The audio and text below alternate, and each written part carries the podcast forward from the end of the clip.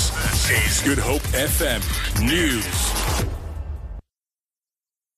Cape Town police have released the names of the four victims who were shot and killed in Belhar in the early hours of New Year's morning. They were 17 year old twin sisters Kaylin and Stacey Lee Fisser, as well as their friends 24 year old Wendell Tarantal and Ifram Persons, aged 26. They were sitting in a car in Chestnut Way when gunmen opened fire. The police say no arrests have been made at this point. 11 people have died on Western Cape Road since the start of the long weekend. In one incident, three people died in a head on collision between two minibus taxis on New Year's Eve in Noordhoek.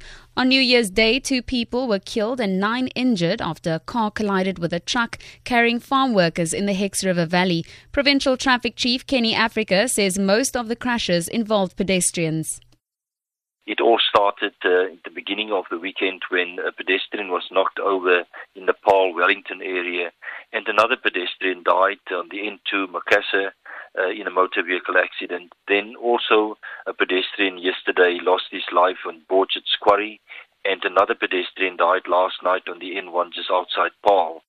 The Cape Town Carnival Minstrel Association says its decision to host a separate minstrel competition at Athlone Stadium instead of participating in the Tweede Nuwe parade yesterday was warmly embraced by the community. The event was held separately from the traditional march in the CBD due to hosting rights issues. The association's Kevin Momberg says despite a delayed start, the event was a resounding success. All our people came, they came in their thousands to come and support us, and, and yeah, everything went well. We, we, we didn't finish all the, the, items that we wanted to finish because of the time. There was about three teams that, that, that actually defied us and went there, but we forgave them. We said, no real animosity towards the group that did it. The issue is the city. They're meddling in, in our internal affairs.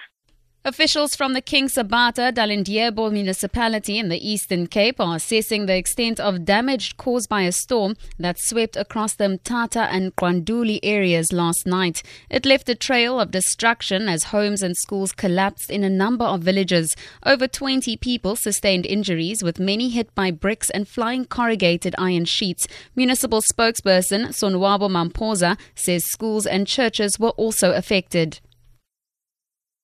We are busy as the municipality doing the assessment. Our disaster officials are working to ensure that the assessment is done and finished within no time. And once that is finished, the executive mayor will give an announcement about the direction that we are going to take. We have provided a temporary shelter. To end this bulletin, Hong Kong's former leader, leader rather, Donald Tsang, is going on trial on corruption charges. He is accused of bribery and misconduct. Helier Cheung reports. Hong Kong prides itself on its clean reputation, so this is a case that has many people worried. Donald Tsang faces two counts of misconduct in public office and one count of bribery. They all relate to a luxury flat he was renting in southern China. Prosecutors say he rented the flat cheaply from the shareholder of a broadcast company. They allege that he approved license applications from the company without declaring a conflict of interest. Mr. Tsang could face jail time if found guilty. He denies the charges.